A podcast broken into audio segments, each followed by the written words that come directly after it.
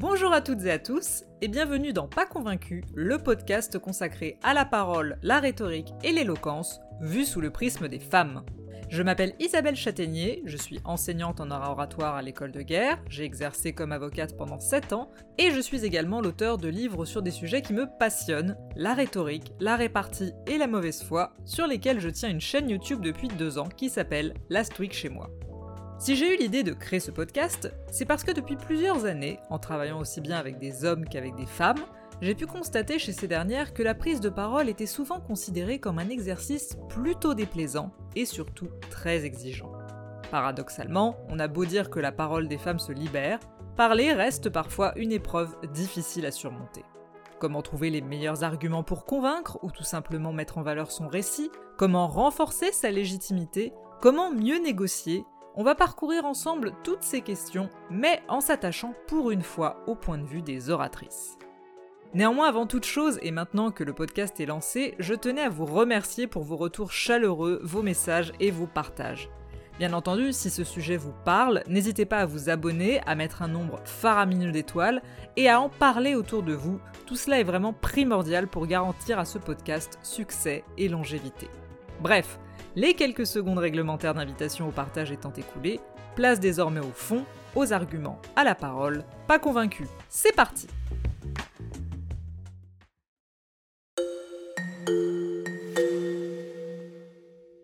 Pour cet épisode, on va parler de deux aspects concrets et qui sont intimement liés dans la prise de parole, celui de l'improvisation et celui de la structure. Et le point de départ de cette réflexion que je vous propose, c'est le suivant. Nous sommes le 23 mai 1999, en plein cœur de l'enceinte feutrée et pailletée du Palais des Congrès de Cannes.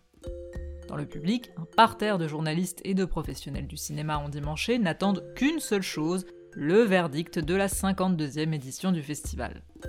Et sur la tribune, une femme s'avance pour remettre la récompense la plus prestigieuse, celle de la Palme d'Or.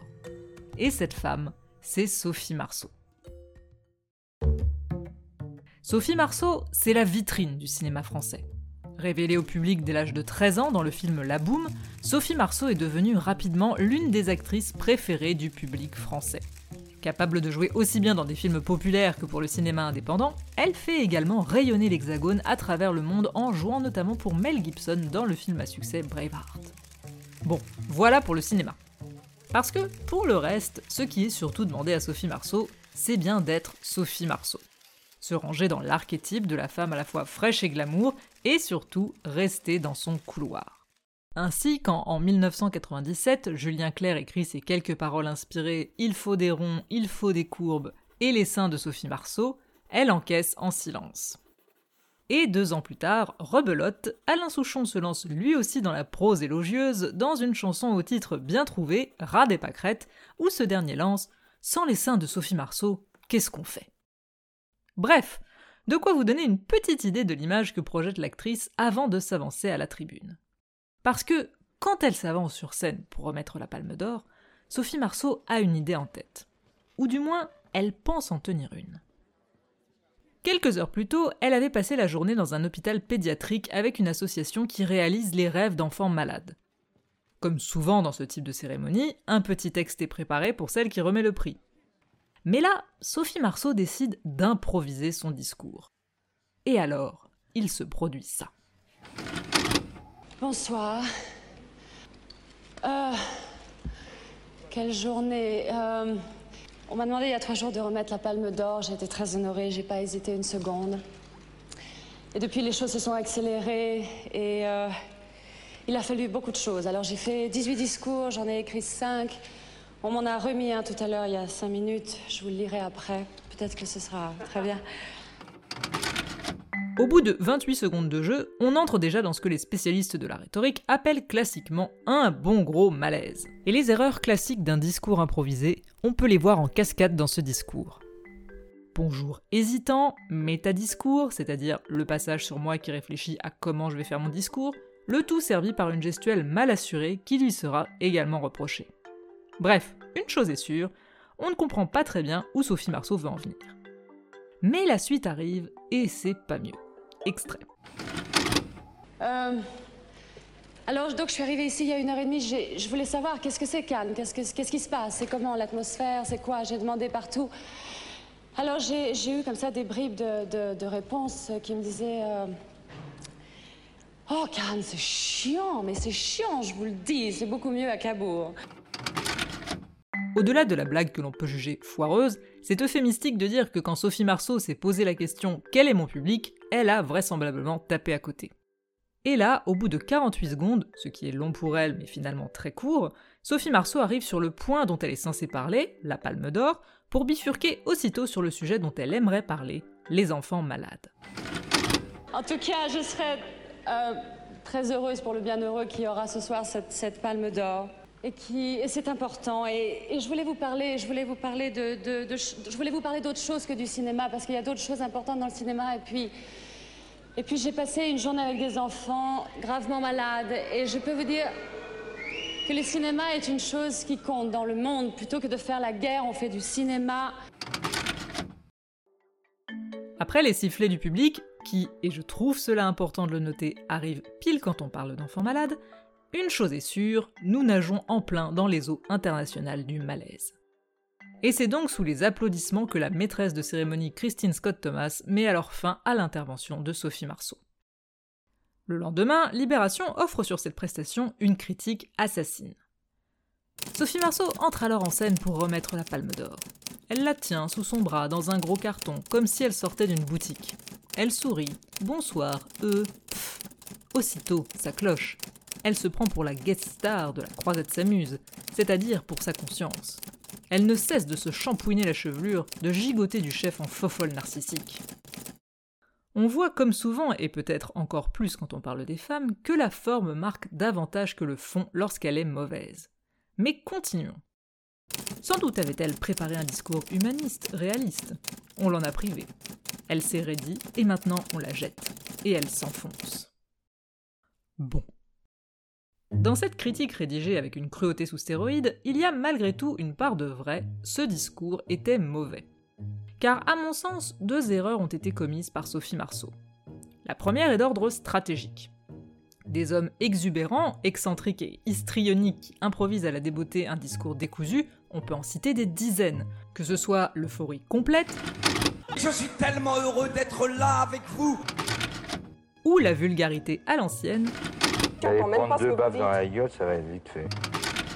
la sortie de route n'est pas par nature rejetée par l'auditoire. On peut même la trouver très sympathique quand elle témoigne, par exemple dans le cas de Roberto Benigni, d'une émotion qu'on imagine sincère pour le succès d'un film magnifique. J'ai gagné la palme d'or, qu'est-ce que c'est? Mais quand il s'agit d'une femme, le public et les journalistes se révèlent souvent plus sévères lorsqu'il s'agit d'étudier la note technique et la note artistique de l'improvisation. Et dans ce contexte, et c'est là la deuxième erreur stratégique, puisque le public jugera toujours plus sévèrement une femme qu'un homme, alors la femme se devra d'être irréprochable sur la structure. Et là, il faut mettre sur pause deux minutes.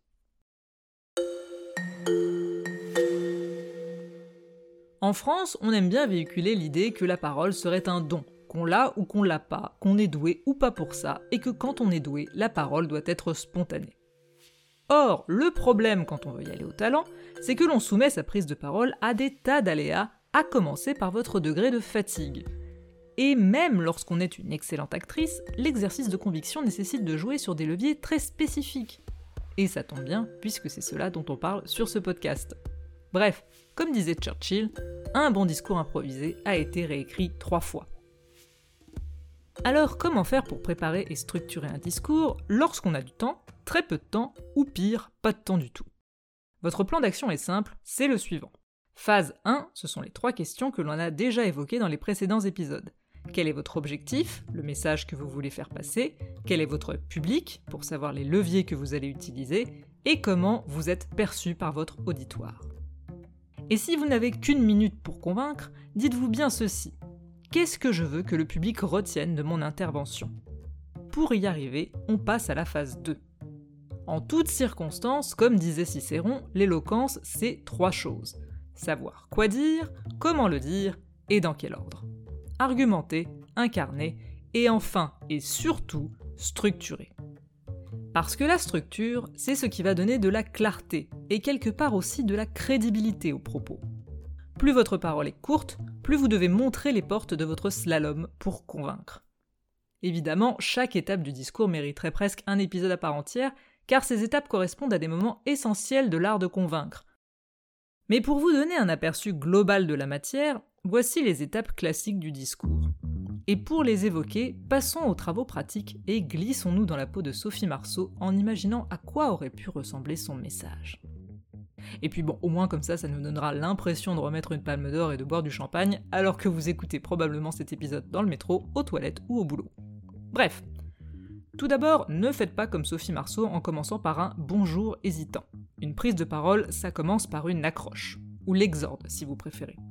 La première impression étant décisive, ce passage doit être bichonné. C'est là où vous allez capter l'attention et la bienveillance du public. Pour faire simple, je citerai trois manières d'ouvrir le bal. L'hommage, la gravité, la surprise. L'hommage d'abord. On caresse l'auditoire dans le sens du poil. Mesdames, messieurs, c'est pour moi un honneur immense de me tenir sur cette scène au moment de remettre ce prix dont le palmarès reflète à lui tout seul l'histoire d'un art majeur. La gravité ensuite. On insiste sur l'importance du moment, la solennité. En montant sur cette scène, je sens presque le sol se dérober sous mes pieds, car je mesure qu'en un instant et en ouvrant cette simple enveloppe, c'est le destin d'une œuvre qui va basculer. Enfin, il y a la surprise. On commence par une fausse piste, ou directement par une anecdote, un récit. Et puisque Sophie Marceau voulait parler de son expérience avec les enfants malades, c'est sans doute là et tout de suite qu'elle aurait dû mettre les pieds dans le plat. Ce soir, vous vous attendez à ce que je remette un prix. Et rassurez-vous, c'est bien ce que je m'apprête à faire dans quelques secondes. Mais avant, laissez-moi vous partager un moment de vie que j'ai vécu il y a quelques heures, et qui donne tout son sens à ce que nous vivons aujourd'hui. En clair, si vous voulez faire un pas de côté, il faut le faire comprendre tout de suite à votre auditoire. Allez le chercher. Et là, on arrive à la deuxième étape du discours, la narration. Décrivez les faits qui vous amènent à prendre la parole, et dans le cas qui nous intéresse, c'est le moment où vous allez faire un récit. Et puisque manifestement vous faites face à un public charmant qui siffle les enfants malades, vous imaginez bien que ce passage descriptif est très important. Et une fois que cette description est faite, vous allez expliciter la morale qu'il faut tirer de cette histoire. Parce que s'il n'y a pas de morale, s'il n'y a pas de but, évidemment vous vous exposez à ce qu'on vous dise que votre histoire, bah elle arrive comme un cheveu sur la soupe. Et c'est là la thèse que vous voulez défendre. La troisième étape, l'argumentation. Voilà ce que je veux vous dire et pourquoi c'est si important. J'affirme, puis j'argumente, et au besoin j'illustre. C'est le cœur de l'exercice de conviction, celui où vous allez expliquer pourquoi vous avez raison ou pourquoi ce que vous défendez est juste. À quel point votre rencontre avec les enfants malades vous a bouleversé et le rôle que tient le cinéma pour dépeindre au grand public des réalités qui sont loin des strass et des paillettes, mais qui touchent malheureusement trop de familles. Et une fois que vous avez réalisé cette étape, n'hésitez pas à désamorcer les objections en expliquant pourquoi les autres ont tort. C'est ce qu'on appelle la réfutation.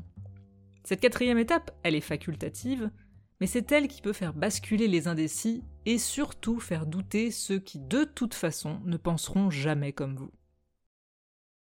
J'imagine qu'à ce moment précis, des journalistes préparent leurs plumes assassines en se disant Voilà encore une actrice qui se donne bonne conscience. Les mêmes qui sans doute me reprocheraient mon silence coupable. Et une fois qu'on s'est autorisé un petit tacle, qui fait toujours plaisir, on termine en beauté. C'est ce qu'on appelle la péroraison. Martelez votre message et terminez par une formule qui marquera les esprits. Et ah, euh, aussi, n'oubliez pas d'ouvrir l'enveloppe. Bah oui, vous êtes là un petit peu pour ça quand même. En résumé, voici les étapes que vous allez suivre. Gagnez l'attention de l'auditoire, dressez sous ses yeux un constat, tirez-en une conclusion et délivrez votre message, prévenez et désamorcez les objections, et enfin quittez la scène non sans avoir rappelé avec style ce que l'on doit retenir de votre intervention. Et au moment d'adresser votre discours, rappelez-vous bien ceci. On parlera de l'incarnation à l'occasion de prochains épisodes consacrés aussi bien à la voix, au corps et à l'anxiété liée à la prise de parole. Mais en matière oratoire, dites-vous bien qu'il n'existe pas de parole parfaite. À la différence de l'actrice qui ne peut pas se planter dans un alexandrin en récitant du Racine, vous avez le droit de laisser transparaître un petit bafouillement, croquer un mot, rater une liaison, marquer un temps d'arrêt. bien sûr, ça semble toujours plus beau lorsque la parole se rapproche d'une certaine forme de perfection technique. Et avec la pratique, vous arriverez à une fluidité qui donnera à votre propos le poids qu'il mérite. Mais en attendant, offrez-vous un minimum d'indulgence et surtout ne vous excusez plus. Puisque l'image que projette l'oratrice est aussi importante que le fond, dites-vous bien que l'auditoire saura pardonner un léger bégaiement dans un discours qu'il sait improviser, car il y verra sans doute la marque d'une authenticité et d'une sincérité. En conclusion de cet épisode, je dirais ceci. Certes, le discours de Sophie Marceau était raté. Certes, le public était parfaitement en droit de vouloir que ça se termine. Mais il y avait bien d'autres moments pour siffler, ce qui par ailleurs est très mal poli, que celui où elle parle des enfants malades. Et j'ai presque envie de dire qu'en se faisant siffler à ce moment précis, Sophie Marceau a gagné ses lettres de noblesse et qu'une colère sincère, lente et froide, de celle dont on a pu parler dans l'épisode 3 du podcast, n'aurait certainement pas été volée contre cet auditoire bien mal inspiré. Vous voyez comme quoi, l'art oratoire, c'est un tout.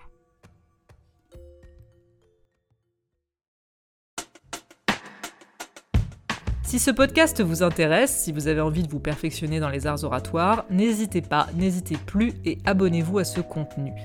N'hésitez pas à mettre toutes les étoiles possibles et imaginables, c'est extrêmement important pour la suite et pour le référencement. Et enfin, si la rhétorique, la parole, l'humour et la mauvaise foi vous intéressent, n'hésitez pas à vous abonner à ma chaîne YouTube associée au programme Last Week chez moi ou à me suivre sur Instagram. Pour rappel, je suis Isabelle Châtaignier. Et en attendant, on se dit à la semaine prochaine pour de nouvelles aventures oratoires. Et d'ici là, portez-vous bien.